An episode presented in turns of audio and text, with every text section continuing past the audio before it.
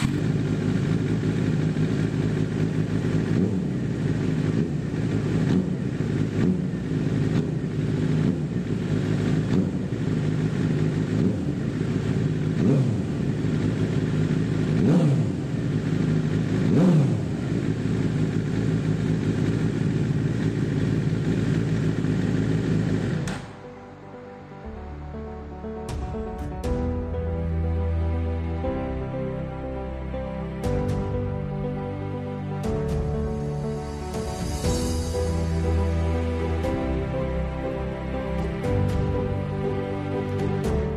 Bienvenidos a un nuevo episodio del podcast Estado Civil Motero, donde hablamos de motos, aunque no siempre, y damos rienda suelta a contenidos sin guion establecido, para no variar. Así que ponte cómodo y disfruta de una hora de desvaríos.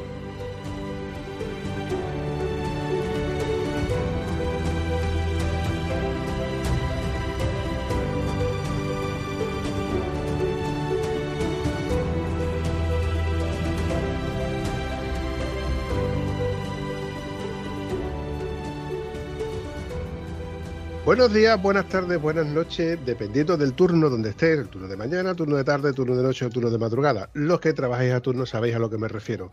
Y ya estás conduciendo tu camión de camino al trabajo o directamente trabajando, que en el caso de que yo preferiría que estuvieras lavando la moto o, en, como también me gustaría secándola. Eh, empezamos este episodio del podcast de Estado Civil Motero y os preguntaréis, ¿por qué lo empiezo así? Pues muy sencillo. Yo estos episodios siempre empiezan con, un componente con el cual pues yo empiezo diciéndole, ¿qué pasa, chaval? Pero eso pasa cuando es un componente masculino. Pero en este caso no es un componente masculino, es un componente femenino. Y como creo que lo coherente sería eh, dar una presentación como se merece, vamos a darle paso sin más dilación a esta nueva invitada al episodio. ¿Qué tal, Lara? Buena. Bueno, eh, ante todo, contéstame una pregunta, porque es que no sé cómo decirte. Lara, Lara Croft, Nafarona, eh, ¿cómo te llamo? Pues sinceramente como quiera. Hay gente que me dice simplemente Hayabusa, incluso. Así que. Mm, interesante. Bueno, ya hablaremos de la Hayabusa, pero para empezar este episodio, creo que cronológicamente hablando, yo creo que este episodio llevamos mucho tiempo intentando de haber por fin poder eh, crearlo. Yo he tenido que convencerte, me ha costado sangre, sudor y lágrimas, tirarte la caña una y otra vez, una y otra vez, una y otra vez. Y creo que en este caso ha sido gracias a la colaboración y a nuestro buen amigo Ander, al cual desde aquí le mandamos un saludito, el que por fin hemos dicho, eh, no hay huevo, como que no hay huevo, ahora mismo la llamamos los dos, a ver si por fin consigo que convencerla. Y yo creo que más o menos fue así como te convencí, ¿no? Sí, sí, hubo huevo.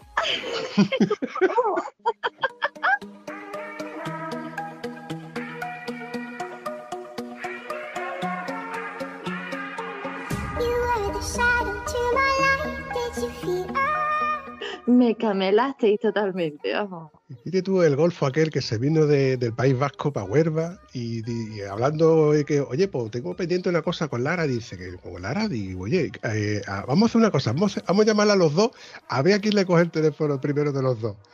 Y bueno, realmente lo los cogiste a los dos, pero primero fue el Bambi. pues lo yo de ese detalle no me acordaba, porque, vamos, es que los dos sois unos crack. Así que, hombre, ahí uno no se resiste.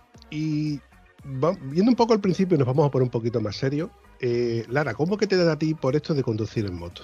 Porque me gusta. Me llamaba, me tiraba, me pedía a gritos que tenía que hacerlo sí o sí. Y fue un momento, vamos, yo empecé realmente, yo desde hace mucho siempre me ha llamado pero como sinceramente me conocía, era como hasta que no eches cabeza, no puedes coger una moto, porque sabía qué podía pasar. Entonces cuando después de haber hecho alguna que otra locura, que me habían dejado una moto con, bueno, una Vespino que yo tuve cuando era más pequeñita, una mezcla de Vespino. Y... El año pasado, ¿no? Sí, sí. sí, hace un par de veces. Pues la verdad es que, bueno, tú con decirte, tuve que regalarla, porque me quedé, vamos, sin papeles y ya era como, mira, eh, la regalo porque es que esto ya me va a llevar por el mal camino.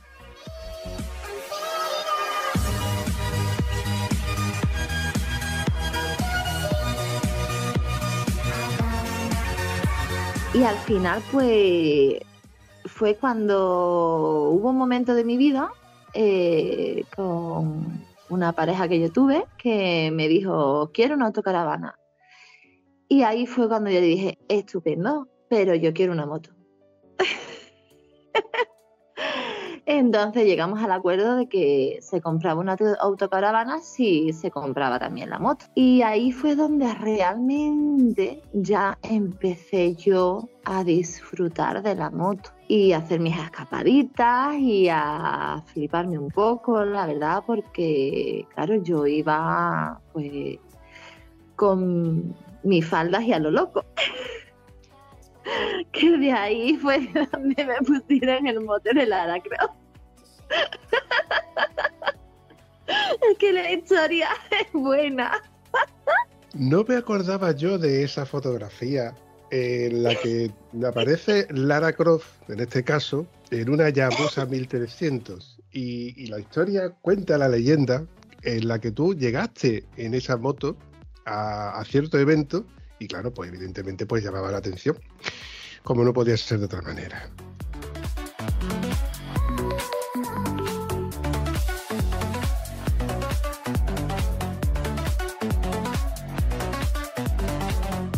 Bueno, cronológicamente hablando, eh, ¿qué, moto fue la primera moto que tú tuviste? A ver, la primera fue una, una mezcla de Espino NL y ALX.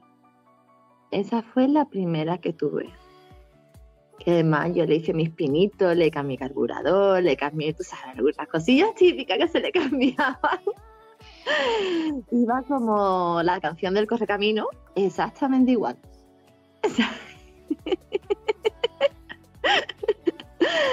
Incluido a la benemérita detrás.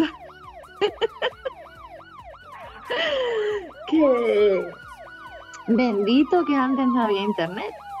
Pero bueno, esas son cosas que se quedan por suerte ahí. y yo después, eh, aunque alguna moto que sí que me dejaron, me acuerdo la primera moto grande que yo probé fue una CBR 600, que me la prestó un colega y donde vivían mis padres antes, ahora son rotondas, antes era una recta muy larga que terminaba en una curva donde estaba una comandación de la Guardia Civil. Y la cuestión es que, claro, pues yo con mi estilo, este, mi forma de hacer las cosas, pues claro, le di a tope y esa curva, pues claro, yo aceleraba y frenaba a la vez. Ahí, claro, metí la, la moto que la verdad fue una auténtica gozada. Pero ahí me di cuenta también de que era eso, de que yo tenía que echar cabeza, que yo no podía tener una moto propia porque, vamos, al chaval que, me la prestó le decían el loco. Y tal y como paramos, me dijo que no volvía a montarse conmigo en la moto, que se había condado. Y me di cuenta de que no, que yo tenía que serenarme. Entonces, pues pasado ya el tiempo, bueno, ya pasaron los años y todo, y siempre a mí me tiraba mucho, me tiraba yo hacia descensos con la bici, partía alguna otra bici. Yo siempre he sido un poco cabra, siempre me han gustado los deportes de alto riesgo. Hacía escalada, descenso con la bici, snow, psicoblog, todo lo que fuera adrenalina.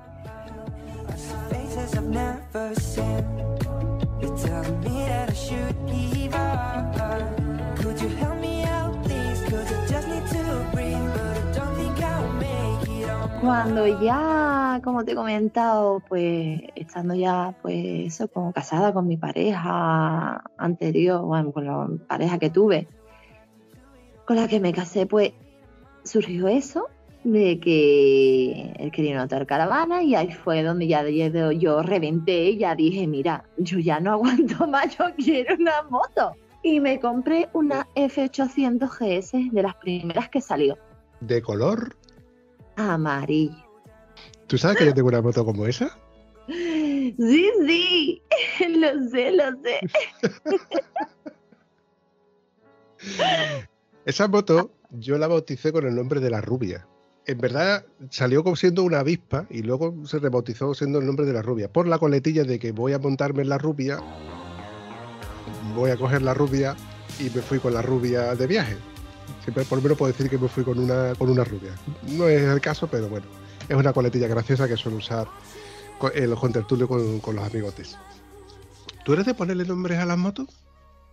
Sí, sí. De hecho, a mí esa era mi bichita. ¿Sabes? Que, porque además cuando yo la... Esa fue la única moto que he sacado yo de concesionario. Y me acuerdo de que de la emoción que yo tenía de que por fin iba a tener una moto mía, me entraron tal nervios que yo ni recordaba cuál era el freno, cuál era el acelerador, cuál era... no sabía qué era qué. No podía ni montarme en la moto. Yo me puse a temblar, me puse histérica. Vamos, de los nervios. Y de hecho, mi ex, que no tenía ni carnet de moto ni nada de nada, fue el que sacó la moto del concesionario porque yo casi me caigo nada más que intentar subirme, me empezaron a temblar las piernas, no llegaba al suelo y eso era un show. Porque tú imagínate que, claro, tenía que un saltito para un lado, un saltito para el otro, que me caía por un lado, que me caía para el otro. Aguantadme la moto, por favor. Eso fue un poquito disparate.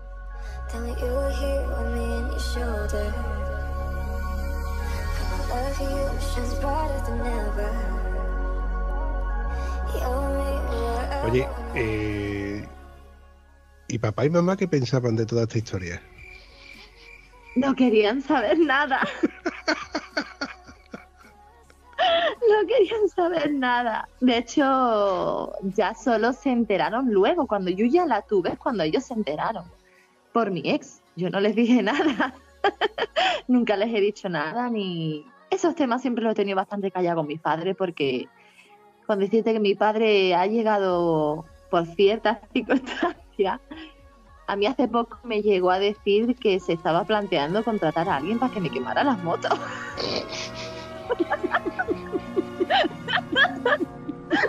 Lo que pasa, menos mal que se le pudo muy claro. Digo, papá, yo te entiendo, pero si haces eso, lo único que va a servir es para que me tenga que gastar más dinero en comprar motos nuevas. Así que es una tontería. Oye, una preguntita que yo suelo hacerle a todo el que pasa por el podcast para que más o menos haga una idea de, con quién estamos hablando. Eh, ¿Tú dónde estás ahora mismo? Yo en mi casa. Con dos cojones. ahora, ahora cuando yo te digo, yo en la mía. Claro. Pero yo, yo, ¿tú, tú casi dónde estás, mi arma? En los barrios. Yo vivo en los barrios. En Cádiz. En la provincia de Cádiz. Hombre, yo diría que tu acento asturiano no tienes. Aunque sé que has estado por Asturias, ¿no? Has estado por ahí. Sí.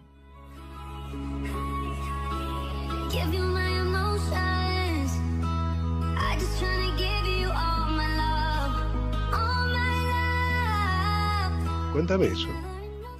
Pues, a ver, a mí hay veces que me gusta eso de coger o directamente me cojo con la moto y me voy donde sea. O antes, por ejemplo, que una furgo que yo tengo, pues meto la moto en la furgo, me voy a donde me plazca, saco la moto y me voy a hacer curva. Y pues uno de los viajes que yo, por ejemplo, he hecho, pues a mí la verdad que eso de recorrer España y sus zonas, sus curvas, pues me gusta.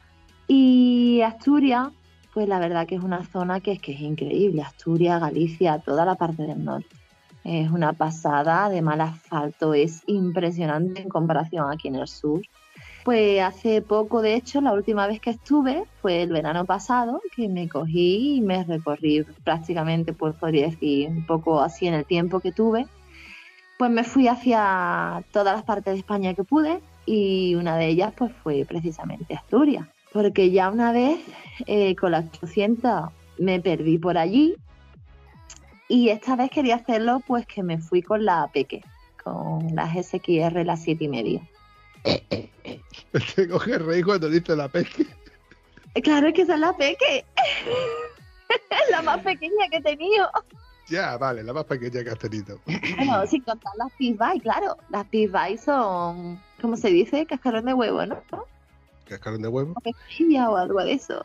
Eh, vamos a ver, Lara. Una GSXR 7 y medio no se le puede decir una peque. Eso es un bicho malo. Eso es un bicho que está destinado para andar en circuito. No le puedes decir la peque. A ver, pero si voy yo encima, el bicho malo soy yo, no la peque, ¿no? Eso sí es verdad.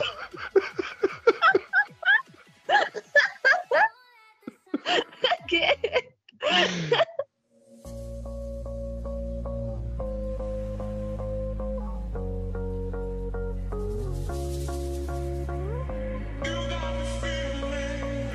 Corramos un estúpido velo con el tema del bicho malo. Y pasas de la F800 GS amarilla y negra preciosa, ¿eh? no, lo neguemos, a una GSXR 7 y medio. Y no estás conforme con una GSXR 7 y medio que te compras además. No, no, pero esa fue después de la Yabusa. Ah, esa ¿cómo? fue Yo de las 800, de las S, la, la F800 GS, me pasé a las Hayabusa directamente. Tuve un accidente que me quedé en silla de ruedas y porque arranqué un quita de miedo con las piernas. Gané yo, ¿eh? Y claro, mm, de ahí pues me compré una, una Hayabusa y yo tenía muy claro que no dejaba las motos. Eso es como cuando te dicen, bueno, después del accidente que lo has pasado mal, lo pasé muy mal, la verdad. ¿Vas a dejar las motos? Y fue como, sí, ahora voy a coger los autobuses de dos ruedas. y ahí me planté yo con mis Hayabusa. Hombre, eso que me estás contando tiene cierta lógica con lo que hemos hablado antes de tus padres. Ahora entiendo por qué tus padres quieren prenderle fuego a tus motos. Pues tú imagínate cuando yo no les dije nada y claro, de tener eso, solo una, que esa, pues bueno, sabían que la arreglé, todo el lío, me convencieron, la vendí, me arrepentí muchísimo. Y me compré las Hayabusa, me compré también otras Hayabusa, me compré las siete y medio y me compré la Agendo, otras Hayabusa más que tenía, o sea, yo tenía dos Hayabusa y aparte la pequé, la, la siete y medio. Hola de nuevo. Eh, bueno, resulta de que, claro, como es una moto tan mítica, tan emblemática, la Yabusa, que creo que se merece eh, que comentemos un poco de qué moto estamos hablando. Para quien no sepa qué moto es, porque ya es una moto extinta como tal, de no estar en los concesionarios, esta moto salió a la luz para allá por el año 1999 y estaba catalogada, etiquetada como la moto más rápida en las carreteras. Una moto que no era de circuito y que podías comprarla y, decir que tienes la moto más rápida del mundo. Presumía de superar los 300 kilómetros por hora, aunque recuerdo perfectamente que había una leyenda urbana de un motorista llamado el Ghost Rider, en aquella época en la que YouTube no tenía vídeos en alta definición ni, poco más, mm, donde se veía una Yabusa con turbo. Este tío se mofaba de, sacar vídeos en YouTube eh, haciendo acrobacias, piruetas, etcétera, delante de la policía y de salir airoso, entre comillas, después de una persecución y de la policía. Y todo esto lo grababa y lo subía a YouTube. Si ponéis Ghost Rider Ayabusa, seguro que encontréis miles de vídeos de, este tío, donde no solamente corría con la Ayabusa, eso sí, una Yabusa encadenado con turbo, con una SXR 1000 también por aquella época, incluso con un trineo adaptado a, la coyuntura. Pero bueno, volviendo a la, a fue una moto que, bueno, que marcó un antes y un después, porque entre otras cosas tiene una estética rompedora, una estética que no pasaba desapercibido, con una envergadura brutal, una moto muy, muy grande aun siendo una moto de cuatro cilindros, porque era un maquinón. Por aquel entonces competía en, la categoría de las Honda CBR 1000 XX eh, Blackbeard o las Kawasaki Ninja ZX10, ZX11, que luego salieron más adelante, las R1, etcétera, etcétera, pero aún así la superaba porque sigue siendo moto muy, muy grande. Es una moto que estaba adelantada a su tiempo, porque ya te digo, tenía unos frenos, suspensiones, envergadura, motor, todo era grande y estaba hecho a lo grande. Estas motos, al menos las primeras unidades, sacaban unos 175 caballos, que estamos hablando de que, aun siendo unos caballos que puede que no parezcan gran cosa, superaban los 300 kilómetros por hora. En 2008 salió una segunda generación donde, según dicen, tenían muy profundos cambios y demás estéticos, aunque a simple vista, para los que no conocen la moto en sí, pasaría desapercibido a excepción de, un detalle que a mí siempre me llamaba la atención, que era el modelo antiguo, tenía los dos tubos de escape en gris, los tubos de escape de serie, y el modelo siguiente ya los tenía en negro y evidentemente ya tenían ciertas, em, ciertas líneas más, algo más modernas. Y ya esta moto entregaba 194 nada despreciables caballos, que es la serie Gen 2 de la que está hablando Lara, que bueno, que 194 caballos. Casi nada. Eh, la último modelo fue por allá por el año 2013, que claro, con el tema del Euro 4, Euro 5, pues las mataron, por así decirlo, las mataron. Eh, aquí en Europa se dejó de fabricar allá por el año 2018, aunque en los Estados Unidos sí seguía vendiéndose por el tema de contaminaciones, que bueno, ya sabemos todo el mundo que allí son menos restrictivos. Eh, según cifras que estoy leyendo aquí por internet, eh, se llegaron a vender un total de 189.000 unidades. 189.000 unidades de las Hayabusa desde el año 1999 hasta 2018 aproximadamente. Son muchas motos, ¿eh? No cabe la menor duda que es una moto que es fuera de, todo contexto, una moto que es fuera de serie, una moto eh, muy llamativa. En los Estados Unidos incluso se convirtió en un icono de moda. De hecho, en la película Biker Boys la podemos ver como es la moto que lleva el, rey de Cali, ¿no? el, trueno, ¿no? que es que el mandamás, ¿no? el que nadie, el, imbatible de todos los moteros, el que nadie podía ganarlo en las carreras callejeras de, motos. Suele haber preparadores que, han llegado a hacer auténticas diabluras con estas motos, el turbo, nitroso, etcétera, etcétera. Eh, algunas de ellas han sido conseguido potenciarlas hasta los 660 caballos con el bloque de serie donde se han alcanzado los 500 kilómetros por hora. Récord de velocidad femenino está en 425 kilómetros por hora, sobre la otra de Abusa, y el récord de velocidad en caballito está en 337 kilómetros por hora con una Yabusa de 540 caballos. Como veis, es una moto legendaria.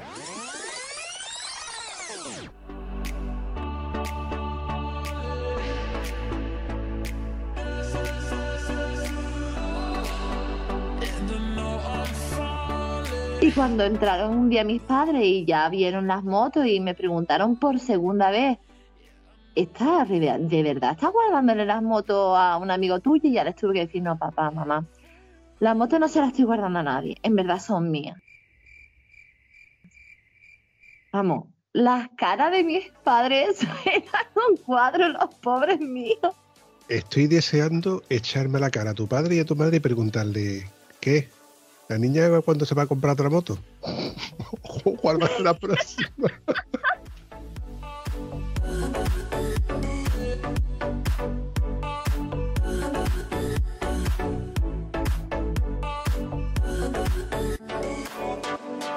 La verdad es que te echarían una mirada de desesperación. ya lo tienen asumido.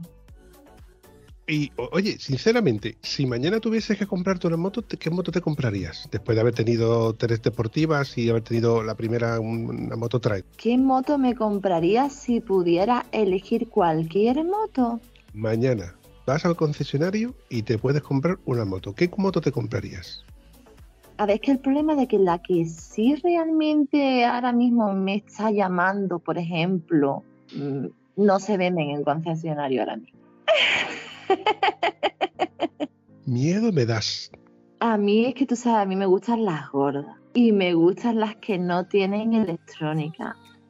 Que sea el piloto el que tenga que manejar. A mí, por ejemplo, la Suzuki, reconozco que a mí me tira muchísimo. Y están las antecesoras de las Hayabusa, con esos culitos redonditos. No sé si ya te vas haciendo una idea de cuáles son las que a mí me gustan. Sigue, sigue, que estoy un poquito despistado. Antiguitas, old school, potente, de dos tiempos. Me queda en blanco. Vamos, yo también me queda un poquito en blanco, pero a ver, a mí me gustan mucho las... Eh, ay, mierda. la TL, eso. No me salía, jolines. La TL, la... Mm, Suzuki TL1000. Sí, la. ¡Ay! yo. Que no me sale cómo se le llama a esas motos. Em, yo la conozco como la Suzuki TL1000, que lleva el motor bicilíndrico en V de la V-Strom 1000. No, la V-Strom 1000 no. Esa salió después. Sí, pero el bueno, tienes razón. La V-Strom 1000, el motor derivaba de la TL1000. Exacto. Es que chiquillos son las, eh, unas motos que a mí me encanta, que son eh, las eh, Dios, me quedan blancos. Hola, hola. Otra vez estoy aquí. Bueno, es que no podía, por más que buscar información de estas motos, porque es una motaca también. Mm, nuestro amigo Glenn, que ya pasó por el podcast de Estado Civil Motero, me, me, habló de esta moto y yo no la conocía. De hecho, no he llegado a verla nunca por ahí, por la calle. Es una moto muy, muy, muy rara.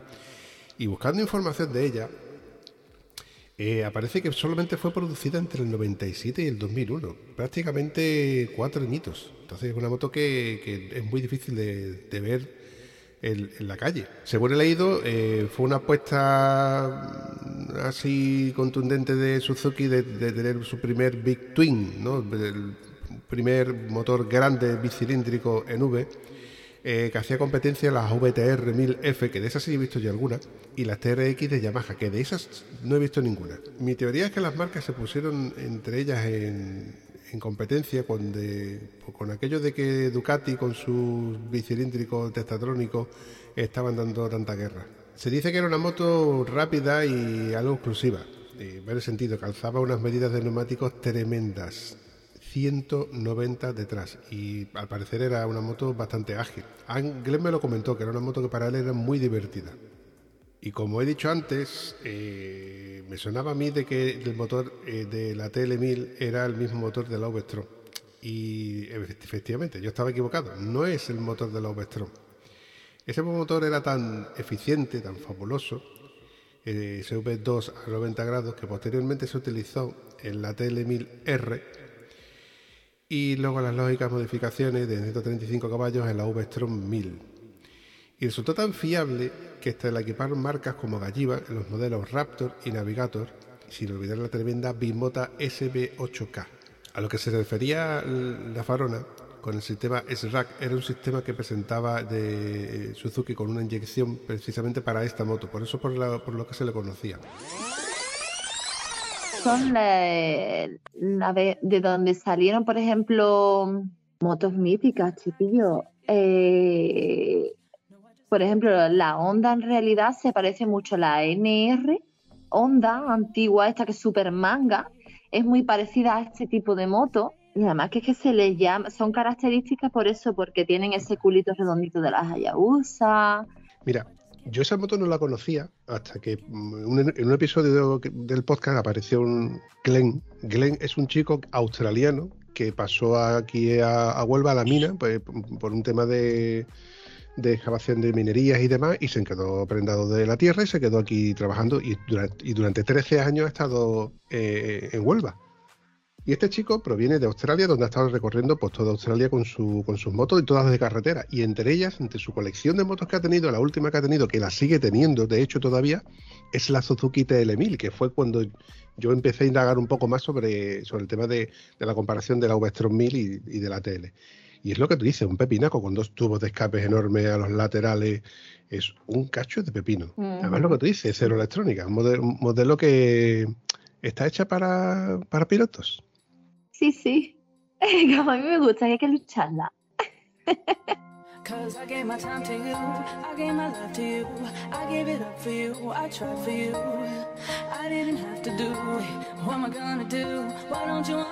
Pues yo, por ejemplo, esas motos a mí me tienen enamorada, lo reconozco. Después, modernas, motos modernas. A mí, por ejemplo, la BMW, la S1000RR, esa moto a mí me tira mucho. Y más cuando me enteré de que se le podía anular toda la electrónica. Ahí me tiró más todavía, porque la verdad que tiene que ser divertido tomar esa moto, tiene que ser muy divertido. Recuérdame por si algún día se me olvida, que lo dudo mucho, pero por si algún día se me olvida, se me ocurre a mí la feliz idea de decir, me voy a montar contigo para ir a comprar pipa, ahí el kiosco de ahí al lado de la esquina. Recuérdame que no me monte. Montate, claro que sí, agárrate. Un mojón.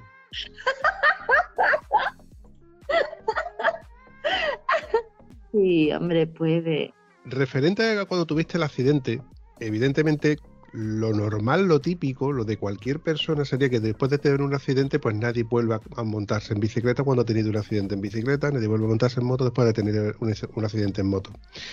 Hace muy pocas semanas hice un viaje con mi buen amigo Antonio a Granada para, bueno, para, para, hacer una cosa que hago todos los años, que es comprar los decimos de lotería, etcétera, y ver a dos amigos míos. Entre ellos estaba mi amigo Juan Ramón Padial.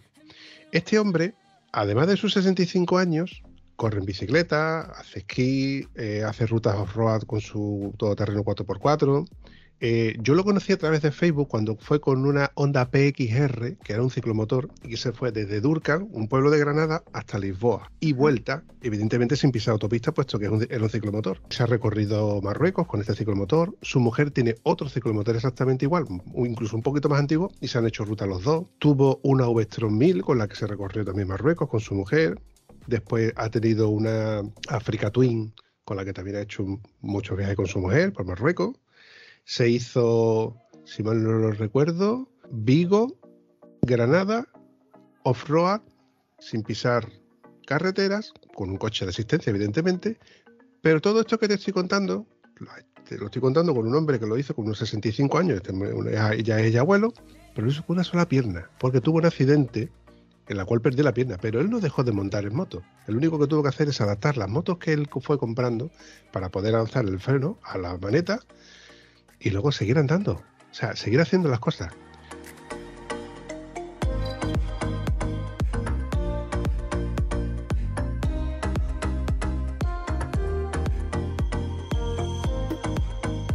Cuando él, este hombre yo lo entrevisté, bueno, lo entrevisté, eh, llegamos a esta charla igual que la que estamos teniendo tú y yo ahora, estaba en una silla de ruedas porque con su scooter, con el que iba a Granada, en un semáforo, pues tuvo un percance y se rompió la pierna y estaba en una silla de ruedas. Pero todo esto que, que estábamos hablando, que nos lo estaba contando, este hombre me lo estaba contando con una sonrisa de oreja a oreja. Es que se me ponen los pelos de punta solamente de, de, pensar lo, bien que nos lo pasamos en ese momento. Otro, otro, hubiera dejado la primera moto tirada y hubiera dicho, no me vuelvo a montar más en una moto y encima le digo a todo el mundo que no lo haga. Por eso, el ADN motero, el espíritu motero, no se pierde. Entonces, a lo que vengo a referirme, hay que entender a los locos que vamos montar moto, que nos levantamos por la mañana temprano para salir en moto, que haga frío, haga calor, llueva, nieva o tengamos que hacer 2.000 kilómetros, nos montamos en moto y lo hacemos. Eso es así, compadre. Eso sigue siendo así.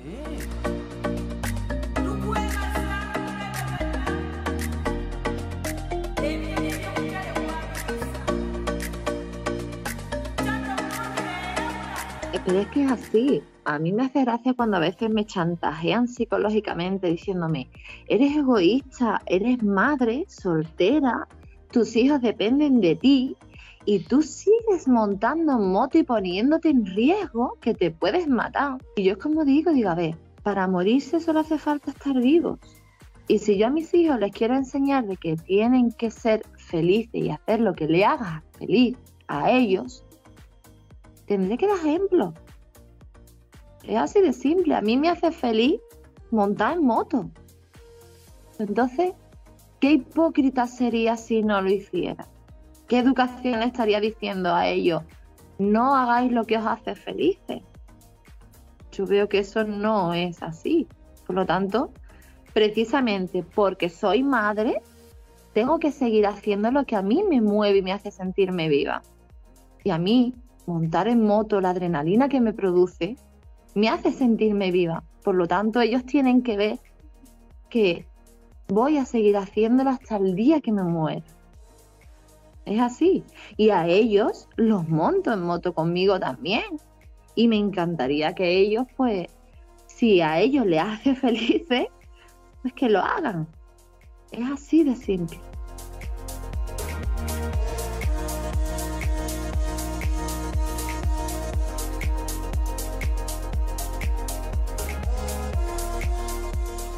De hecho, tengo entendido de que montan contigo en moto. Sí. sí. El otro día estuve con mi niño, de hecho, haciendo una ruta. Que solo en una curva sí me dijo, hay una curva que me da la grimilla porque le noté un raro y me decía, es que vi la montaña esa tan para abajo. en ronda, tú sabes, estos precipicios que hay y quise tumbar un poquito más a ver cómo él lo llevaba. Claro, no le dio tanto, creo yo, el tumbar la moto como el ver el precipicio. Pero claro, el chiquitillo se tiene que ir haciendo poco a poco. Te entiendo perfectamente porque yo también tengo un crío que al principio, como no tenía esa pequeña falta de costumbre, por el intercomunicador del casco me iba diciendo, eh, papá esto, papá lo otro llegó un momento en que yo le decía, hace un rato que no te estoy escuchando, parece que te estás acostumbrando y dice, no, papá, ya lo llevo mejor. Porque antes, cuando veía una rotonda, ya me decía, papá, por la derecha, papá, por la izquierda viene uno, por la empieza viene muy ligero. ¿Me entiendes? Ya era, eh, era el radar automático de, todo lo que veía, peligros por todos lados. Pero se fue acostumbrando a, a salir conmigo una vez, otra vez, otra vez, que llegó un momento en que le gustaba. Dices tú hasta qué punto, que a lo mejor estábamos en casa haciendo, no hacíamos nada, y me decía, papá, ¿no hay que ir algún mandado? Para, buscaba él mismo una excusa para ir en moto. Y estoy deseando que, de poder hacer rutas para, por ejemplo, enseñarle ese tenil de las bodegas, Puerto de las Palomas, sitios emblemáticos, de que decir tú, hostia, qué sitio más chulo, qué sitio, es que estas cosas no las veo yo todos los días.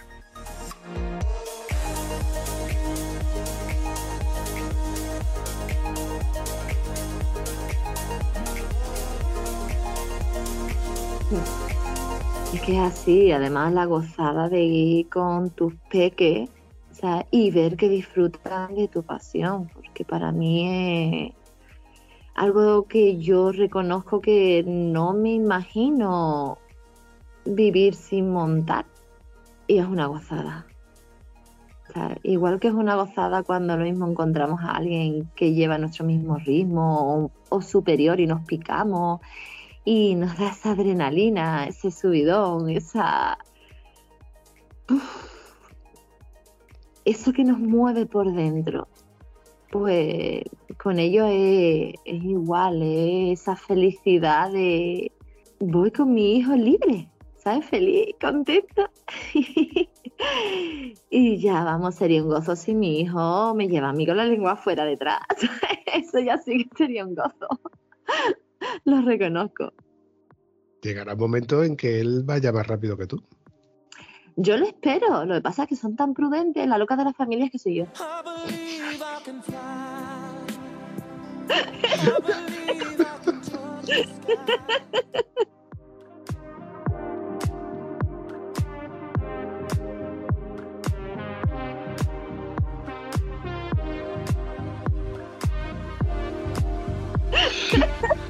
Lo bueno de todo esto es que tú misma te autoetiquetas como la loca de la familia.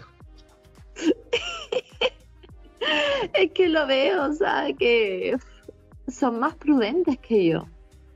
¿Será que yo siempre me ha gustado mucho la adrenalina, el riesgo y, como decía cuando era más chica, a mí me gusta el peligro, vamos, seguro que me gusta. pues ellos los veo que son, la verdad que son muy prudentes. ¿O será que han visto las consecuencias de ciertas acciones?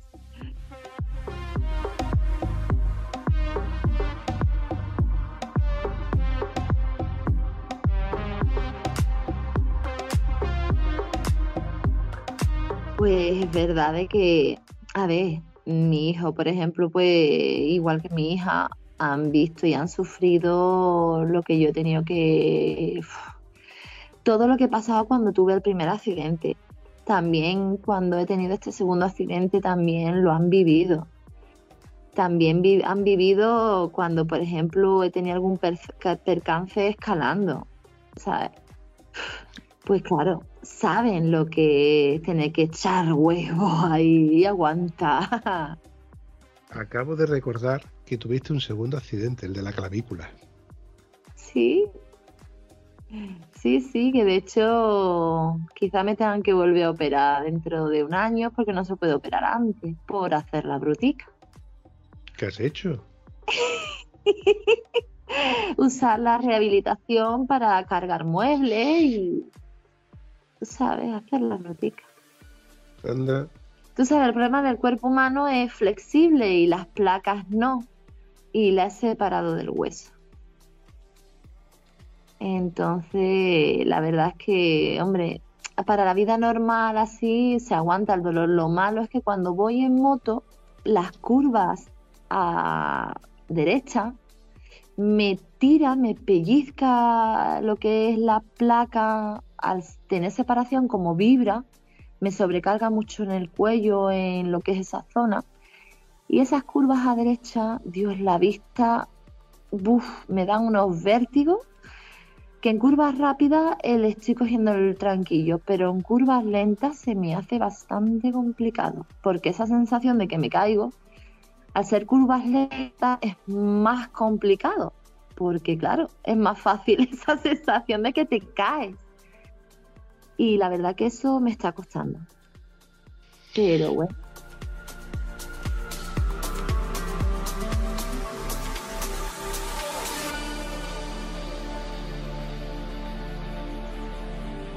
Momento anécdotas. Sí. ¿Qué se te ocurre a ti contarme de esta vida motera que tú llevas desde que, desde que te sacaste el carnet de moto? Cosas que tú recuerdes. Uh, cosas que yo recuerde. Buenas y que malas. se puede decir públicamente. Mm. Bueno, eh, eh, yo supongo que tú miras de seis años para atrás, cosas que ya hayan prescrito. Si tienes seis años, ya no es delito. A ver, cosas que hayan prescrito.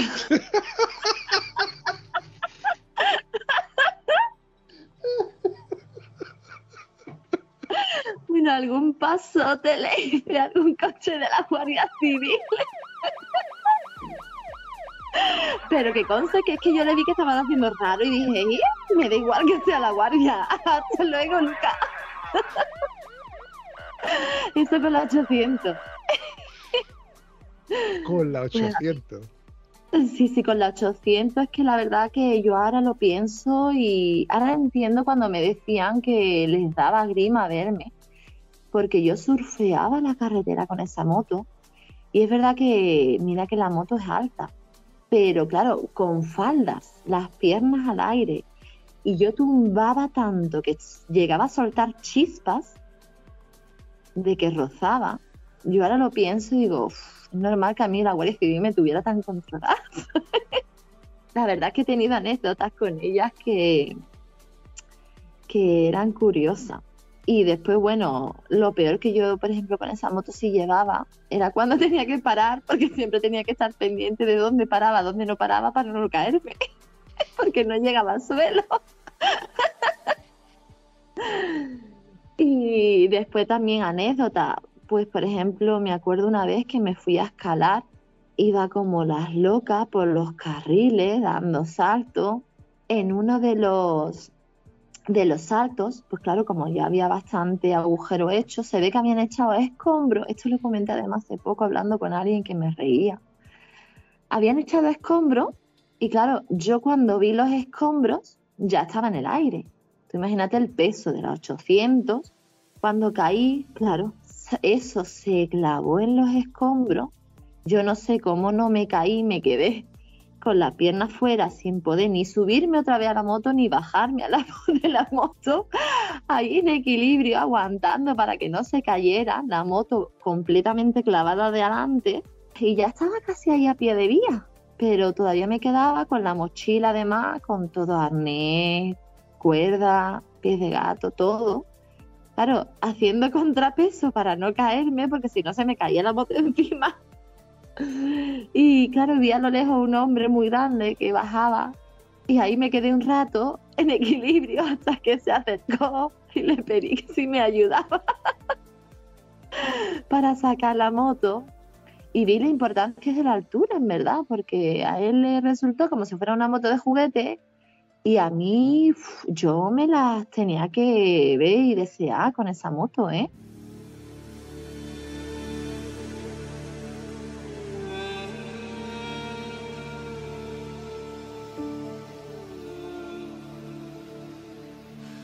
Tienes una Yabusa, una 1300, es lo más grande que tiene Suzuki, aparte de la pequeña, como tú dices, la Peque, ¿eh? que, también es un pepinaco. Esas motos, aunque en altura no, no, superasen o no llegasen a la de la H800, pero estamos hablando de un bicharraco que en envergadura eh, sigue siendo un barco. ¿eh? Sí, sí. Con la Busa también he tenido alguna anécdota, sobre todo allí en el Madroño. Me acuerdo unas navidades que yo todavía no andaba, yo andaba con muleta todavía. Y no me aguantaba y me fui. No dije nada a nadie. Cogí la moto y me fui. Y me fui a desfogar. Y ahí tuve, me acuerdo además, mm, un sustillo, porque claro, era, no me acuerdo si era 34, de 24 o 31. Era uno de los dos días de, de la comida. Entonces me acuerdo que, claro, yo me fui, fui rapidito porque tenía que estar de vuelta para la comida, la cena. Y me acuerdo que en una de las curvas había un ciclista, claro, me abrí, pisé la línea continua y se me fue de adelante. Y en ese segundo que yo decía, estoy todavía de baja, no debería de estar cogiendo la moto, no me puedo caer. Me acuerdo que le metía es un acelerón, la levanté y la recuperé. A mí me hace gracia cuando veo los memes de cuando se te va de atrás. Digo, a mí cuando se me va de atrás me da igual. A mí me importa cuando se me va de adelante. Ahí sí me asusto.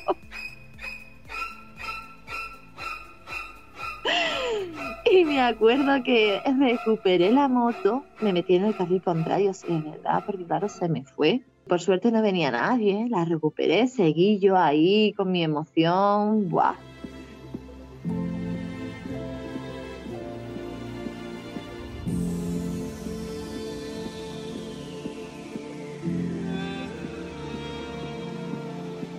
Ahora cuando llegué allí, me acuerdo a la venta del madroño, claro, yo tenía las piernas aún muy débiles no tenía, tenía que estar en equilibrio porque no tenía fuerza ninguna para soportar ese peso. Y me acuerdo que intenté, pues eso, de a ver si podía echarla para atrás para aparcarla, que después yo pudiera salir.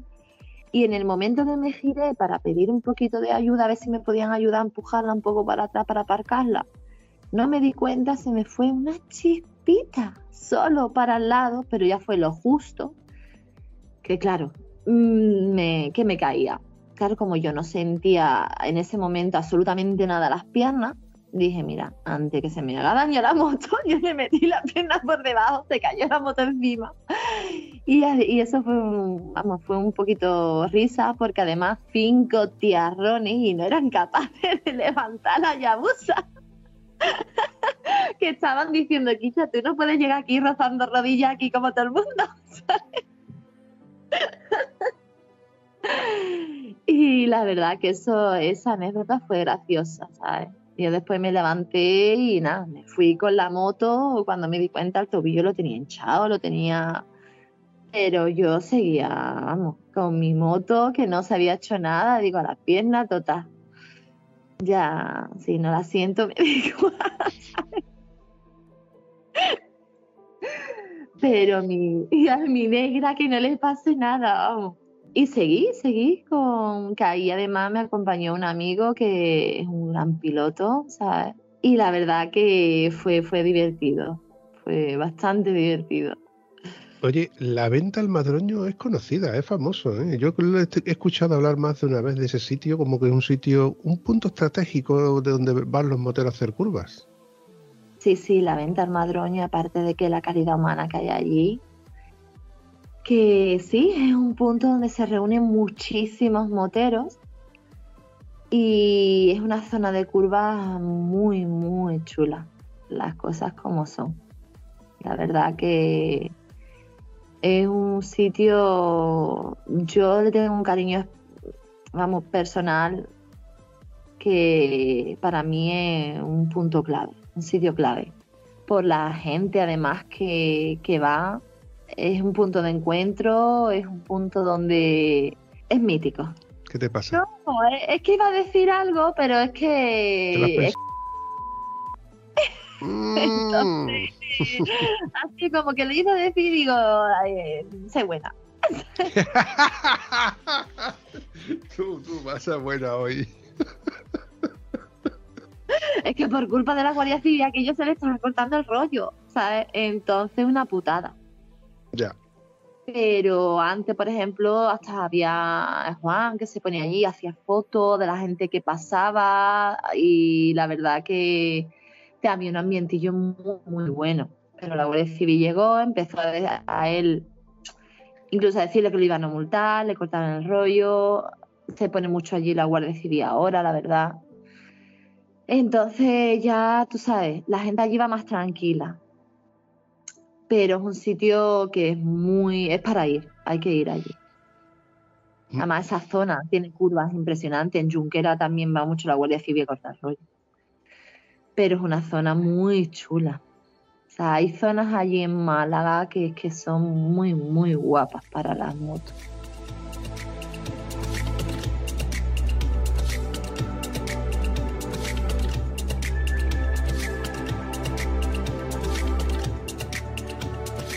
Eh, en este recorrido que hicimos, estos amigos que íbamos a, a Granada, hicimos parte de ese recorrido. Eh, si me no recuerdo, Puerto Abeja, Puerto de los Vientos, El Burgos, La Yunquera y ya llegamos a Málaga y de Málaga ya por- prácticamente que enca- encajamos en, en Granada. La verdad es que esa zona son sitios chulísimos, además de que el asfalto está muy, muy, muy bien. Eh, merece, merece la pena. Pero sí que es verdad que es como tú dices, es un sitio, un punto estratégico de radares y de drones, que ahora están tan de moda. Sí, sí. Después hay también zonas, a mí por ejemplo me está gustando mucho lo que sí el puerto de Ojén, la subida. Hay zonas por ahí que están muy chulas. Lo que pasa que es eso, hay que tener cuidadito de tanto no ir al límite como después otros otras cosas que hay que tener en cuenta. Pero bueno, se disfruta, se disfruta mucho. Entonces, si vemos por la zona de Cádiz, con toda su extensión, ¿no? Grazalema, Ronda, que ahora está tan de moda también, porque vamos a ver las campanadas en Ronda, eh, Setenil, Pues eso no lo sabía pues- yo. sí, ha salido hace poco en las noticias que vamos a ver las campanadas en Ronda. Claro, es que yo no veo la tele. Yo soy un poco anónimo.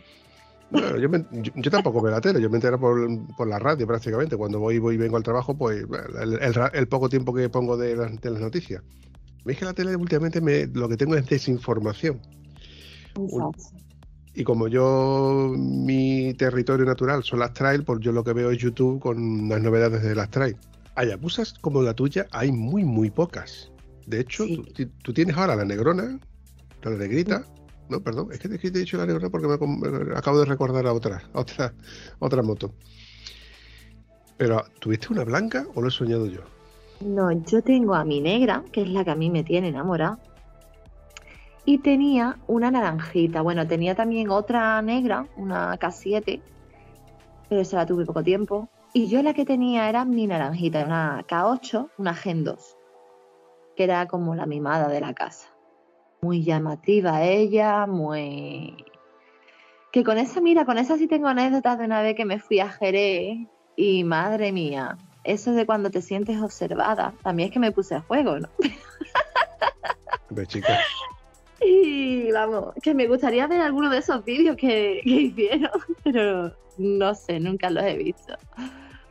Y, y la verdad que esa moto era muy llamativa, era más moderna que mi negra, pero es que no sé, yo, mi negra me tira mucho. De hecho, esa la vendí, sea, está en Valladolid. Y he tenido muy buenos momentos con ella. O sea, de hecho, la primera vez que fui a Jerez con mi hijo fue con ella. Tuve también una anécdota en Jerez que no sé cómo, pero rompí la maneta. Para mí me pillaba muy lejos, es verdad de que yo tenía la Gen 2, se ve que es como que están más separada para manos más grandes. Y claro, yo para poder llegar a la maneta tenía prácticamente que soltar lo que es el dedo gordo, ponerlo solo apoyado. Si no, no llegaba, no podía agarrar eh, lo que es el puño y, y embragar. Tenía que soltar el puño y tirar del embrague sin agarrar casi el puño hasta que ya no estaba flexionado porque si no, no llegaba. O sea, de tanto primera, segunda, primera, segunda, y en me acuerdo de que para ir a juego super fashion con mi naranjita, me puse un mono muy fashion con mi corset en la moto y ahí comprobé de que mira, eh, al final el cuero protege del calor. Porque yo me tenía que levantar, que decía, madre mía, que estas son almejas al vapor, que me estoy achicharrando. y me acuerdo, claro, te imagínate, iba mm, levantada, ¿sabes? Y claro, pues el que venía detrás, pues ahí, mirando. Pero Oye, tengo una pregunta sobre ese. Eh, a ver, porque es que la Yabusa naranja contigo con un mono a juego, ¿hay fotos de eso? Tiene que haberlo seguro, porque a mí me decían, oye, te están grabando. Y decía, ya, ya me estoy dando cuenta, pero eso no estoy ni mirando. Prefiero no mirar. ¿Estás diciendo que tú no tienes fotos de, de, lo que me estás contando? ¿Qué va? Si es que uno de mis problemas es que yo no me paraba a hacer fotos. Yo me quedaba siempre disfrutando de todos los momentos que era, mm, era lo raro que no me paraba hacer fotos. Yo disfrutaba, disfrutaba, disfrutaba y...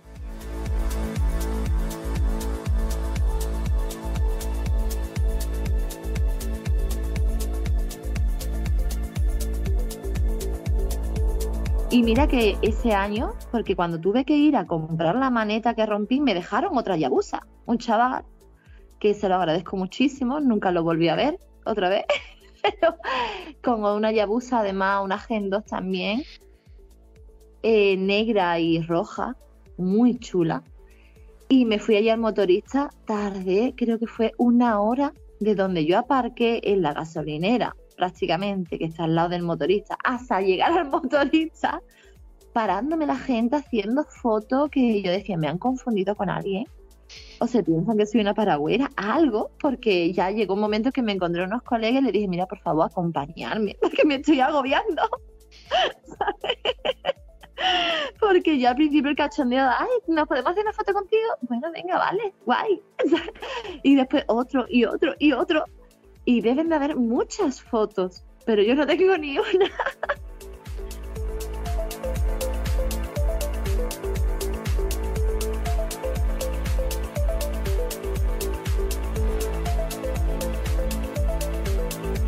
Eso sin contar de la anécdota de con faldas y a lo loco. Porque este, este, este, episodio pensaba llamarlo yo con faldas y a lo loco, porque te has visto en la Yabusa con faldas, con minifaldas. Sí, sí, sí. Y no una sola vez. No, no, varias. es que queda muy chulo.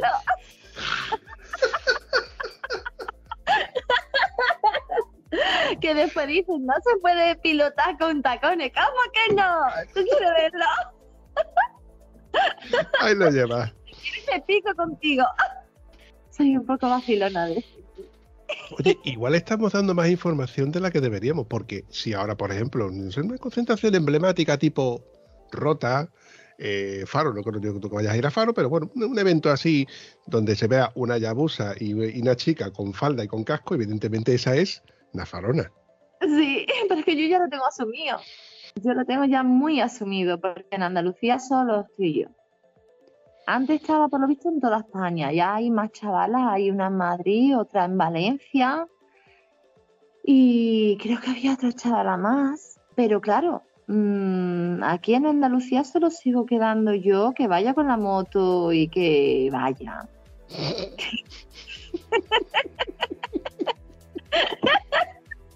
De hecho, me acuerdo una vez que fui a ver Circo del Sol y mis padres se llevaron a mis peques en el coche y dije, pues ya aprovecho, voy en la moto. Y ahí me acuerdo que iba yo con mi falda de cuero, con mis medias de red, mis tacones, mi, mi chupita de cuero también. Y ahí sí me hizo gracia porque de hecho me acuerdo que iba yo adelantando los coches y una de las veces que me vio por mirar para, para el lado, había un niño y se puso ahí, venga a saludarme y cuando me fijé, el niño que estaba al lado grabando con el vídeo. Y me sentí como las youtubers sacando el vídeo, digo, ahí voy yo.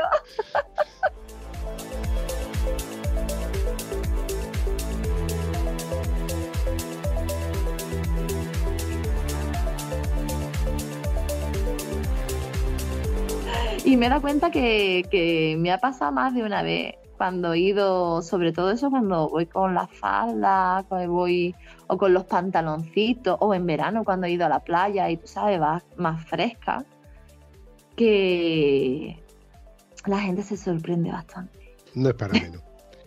Me ha pasado en más de una ocasión, de, de hecho, eh, no, hace mucho, cuando te, he contado, ¿no? De esta ruta que hicimos para la Junquera y demás, que adelantamos un grupo de motos, todas R, y, y de hecho lo recuerdo, era una CBR 600 RR, ese modelo que tiene el tubo de escape en el colín por debajo, y la chica que la llevaba llevaba una trenza a lo Lara Croft. Y yo digo, ¿es o no es? Digo, no puede ser, porque ella no es de Honda, ella es de Suzuki, o sea que por ahí, me, por ahí lo tengo descartado. Pero bueno, evidentemente no puedo dejar de pensar que cada vez que veo una, me adelanta, porque evidentemente me adelantan a mí, no soy yo quien adelanta.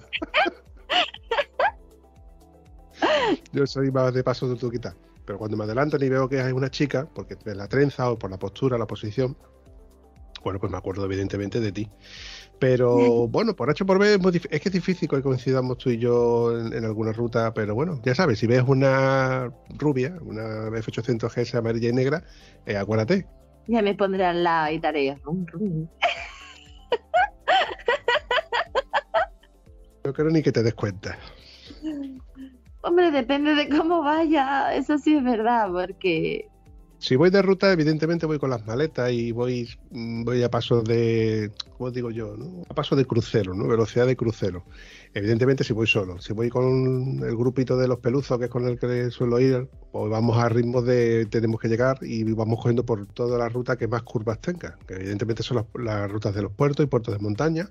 Rutas que la verdad es que son muy recomendables en la zona, en nuestra zona, pero que el asfalto pues no brille precisamente por su seguridad. Tenemos un asfalto que es regulera en comparación con, con, el asfalto del norte. El norte tiene un asfalto que es, muy, es drenante por el tema de las lluvias y demás, y tiene un grip que la verdad es que se agradece. Y es una de esas cosas que nosotros envidiamos, que ellos tienen muchas más curvas, también tienen muchos más desniveles, y esas carreteras se disfrutan de otra manera.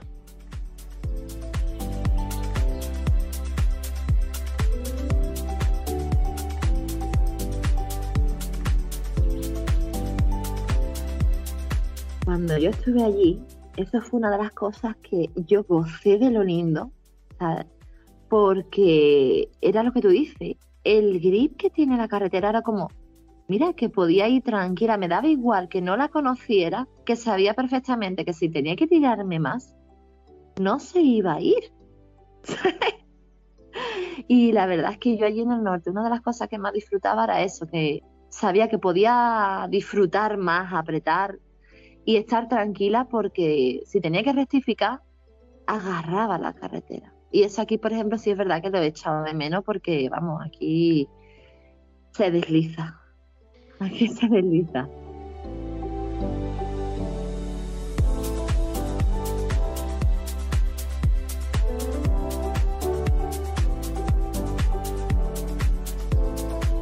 Pero en contra, nosotros tenemos muchísimos más días de sol y de buen tiempo, entre comillas, que por ejemplo ellos. Ellos, porque yo me, me consta, ¿no? Cuando yo hablo con, con, cualquiera de, de, mis contactos que tengo por el norte, que, que si está lloviendo, que se está haciendo frío, que se hace viento, son condiciones que evidentemente ellos tienen que salir en moto porque no, les queda otra. Pero claro, no es lo mismo salir mmm, lloviéndote o sabiéndote que te puedes encontrar lluvia a lo mejor de vuelta que saber como nosotros que tenemos casi todo el día con buen tiempo.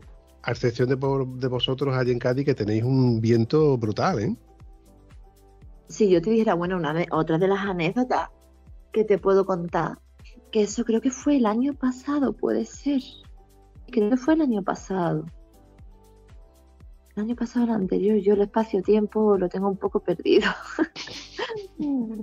pues me acuerdo que iba con la Yabusa, además precisamente iba por la costa de, allí de Cádiz. Eh, no sé exactamente porque yo tiendo a perderme y disfrutar de la carretera y punto. Después me preguntan, ¿dónde has estado? Y es como, sé que estás por allí, pero el dónde, dónde, no sé. Me acuerdo de que eran unas curvas muy rápidas, entonces claro, iba rápido. Y esto que en plena curva noté como si de buenas a primeras eso, como una leve suspensión y de pronto me hizo la busa ¡boom! un golpe en el suelo. Me, me empezó a mover toda la busa de lo, vamos, del mismo meneo, me acuerdo que fui a bajar de marcha, iría en cuarta, fui a bajar, se me quedó en punto muerto, los ovarios los tenía en el cuello, frenando en plena curva a velocidad pues alta. Y la verdad es que ahí, puff, cuando ya conseguí reducir, conseguí, bueno, no salirme de la curva, y ya en unas rectas que había cogiendo ya, que estaba yo de vuelta porque se había levantado mucho viento, me acuerdo que iba por unas rectas antes de llegar, bueno, de las pocas rectas que hay por Casas Viejas, de Casas Viejas hacia acá, hacia los barrios. Pero es verdad, Penalú Casas Viejas. Penalú Casas Viejas, efectivamente. Y me acuerdo que me paré, miré porque se movía demasiado y el viento me había arrancado el carenado del chasis. Joder. O sea, que eso, de hecho, lo que yo noté cuando noté que se que levantó la Yabusa y claro, noté como cayó en el suelo otra vez en plena curva. Y claro, ya tanto meneo que yo notaba luego era porque había arrancado el carenado, había la parte donde el tornillo va al chasis, claro, lo había arrancado, había hecho de cometa y para que tú veas el viento que yo siempre decía a mí cuando a veces, cuando puedo salir, a mí me da igual que llueva, me da igual. Hay veces que aunque esté lloviendo, si tengo muchas ganas de salir, yo salgo. Ahora, el viento, el viento sí que sí que me da reparo porque el viento te tira. Vamos, si ya ves, la Yabusa me llegó a arrancar el carenado.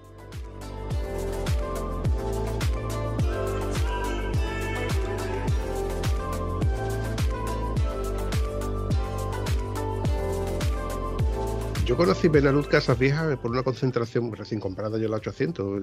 Encontramos que había una concentración allí en ese pueblo y le, puse al GPS, que de hecho era el GPS que yo tenía en el coche. Hace, hace, años de, eso. Le dije al GPS que nos llevara, pero llevamos 225 en el grupo de motos que íbamos, con lo cual íbamos a un ritmo bastante tranquilo.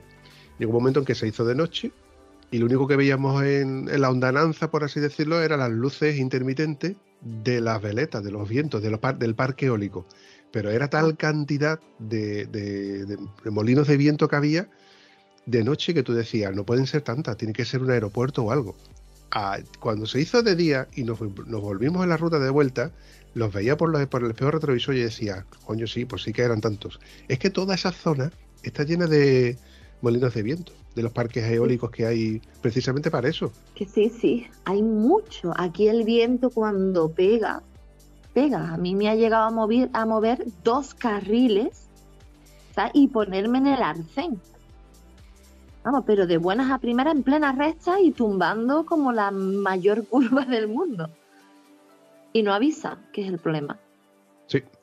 Yo lo considero, lo, lo intento de, hacer ver como un paquete que se te mueve mucho montado atrás. Yo es que no suelo llevar paquete. Entonces. Me refiero que es como si llevaras un pasajero atrás que, que se mueve mucho. Que vas, vas tú vas conduciendo y parece que se está moviendo. Claro, pero yo, por ejemplo, eso reconozco que como no suelo llevar, yo suelo ir sola en mis peques, ¿no? Pero la verdad que se están quietecitos pero que no soy de llevar así suelo ir sola, de hecho suelo llevar mono, monoplaza, porque no me digan, oye, me lleva. Y yo doy por hecho de que si alguien dice de montarse contigo, se monta una vez nada más, no se monta más. Tiene que estar loco o loca. Hombre. Yo siempre digo, que se agarren, ya está. y si no sacaron, ya le sacará la olla por algún lado. A mí una persona que le hice un favor una vez de llevarlo con la Yabusa, de hecho.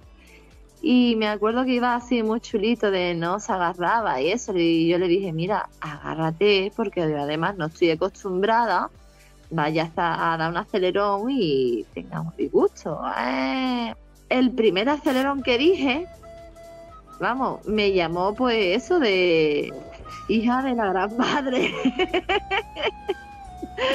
y se agarró, digo que sí se agarró. Se le quitaron las tonterías.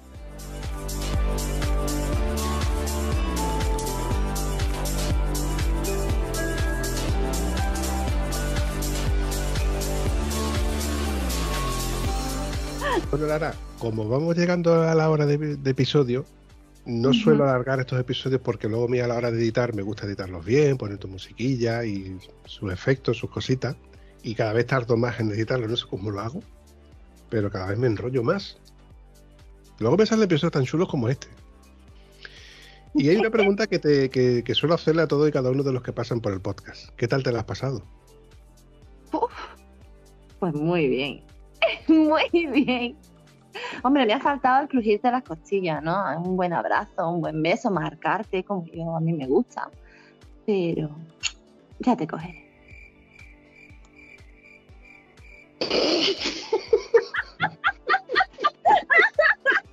Es que te iba a decir, y yo me dejaré.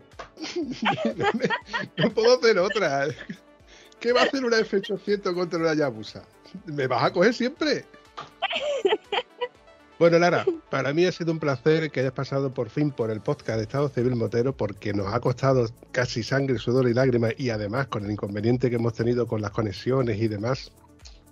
Ya te digo, me ha encantado por fin tenerte, sabía que te lo ibas a pasar bien, aunque yo sabía eh, desde el principio, desde este mediodía más o menos que hemos empezado a, a conectarnos, te he dicho que nerviosa. Uf, una mijita. Pero ves cómo al final se te quita todo. El vinito también ha ayudado, ¿eh? Espacio patrocinado por Vinos del Condado. No, no, este no, no me acuerdo de la cual era, pero es otro.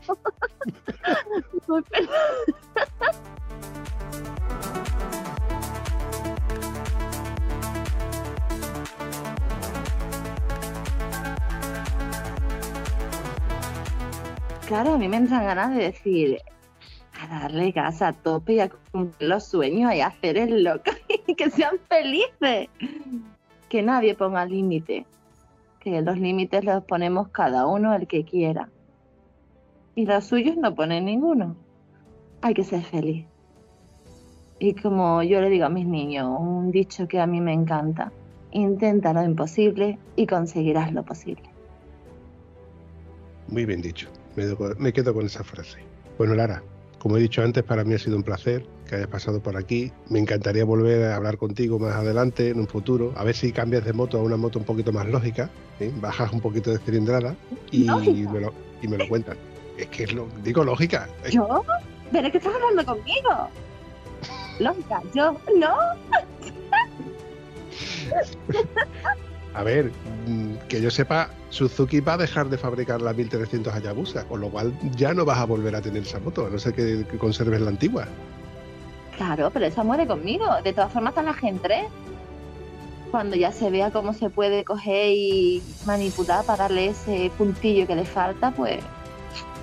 Bueno, siempre se te quedarán las 1000 SR, ¿no?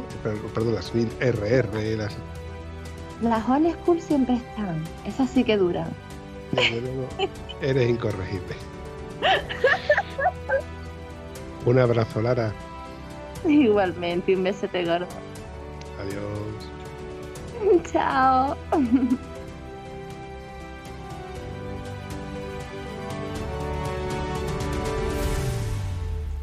Si te ha gustado el episodio, no dudes ni olvides comentarlo en cualquiera de las plataformas donde puedes encontrar el podcast nos hace mucha ilusión y nos ayuda a seguir creando contenido.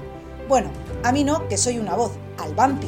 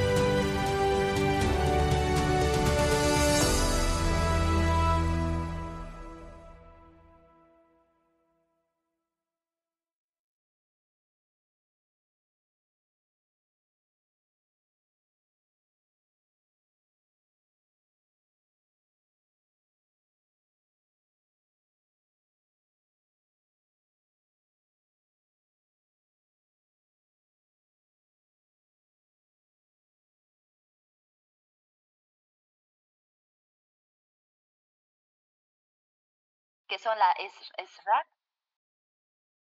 ¿SRAC se le decía? No lo sé. Me quedo en blanco. ¿Lo ves? Estos son los fusiles que a veces a mí se me cruzan y me quedo que, que no doy pie con bola. Pues me acaba de pasar totalmente. Tú sabes que esta parte la voy a recortar, ¿no? Dale lo posible, digo.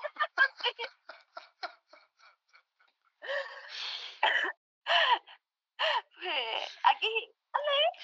Aquí estoy. ¿Qué te la pasa? Total. ¿Te parece que nos vayamos despidiendo? ¿Con gran dolor de mi corazón? No, No. no quiero. Dale, ¿cómo te queda?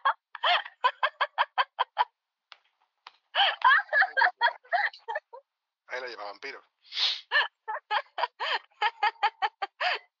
Uy, Perdona, repite. que me has tirado un poco de la lengua. Es que me tengo que comportar. No es lo mismo tirarte la lengua en, en privado que en público, que esto es en público. De verdad. Oye, Dime. te voy a hacer una pregunta muy facilita y esto sí entra en el podcast. Oye, Lara, una pregunta muy facilita que te voy a hacer. ¿Tú has escuchado alguna vez los podcasts de Estado Civil Motero? Claro, ¿En serio? claro. ¿Y tú sabes que al final de todo y cada uno de los podcasts suele haber tomas falsas? Sí.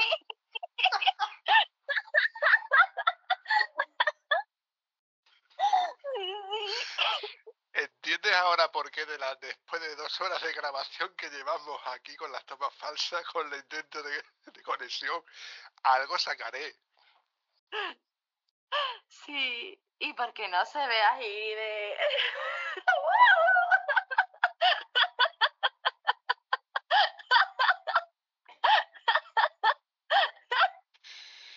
Es un desastre. No seas mala. Un poquito. Bueno.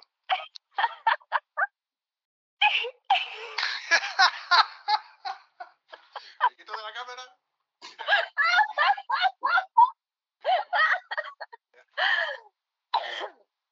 Es que, claro, es que pienso en maldades. No puedo parar.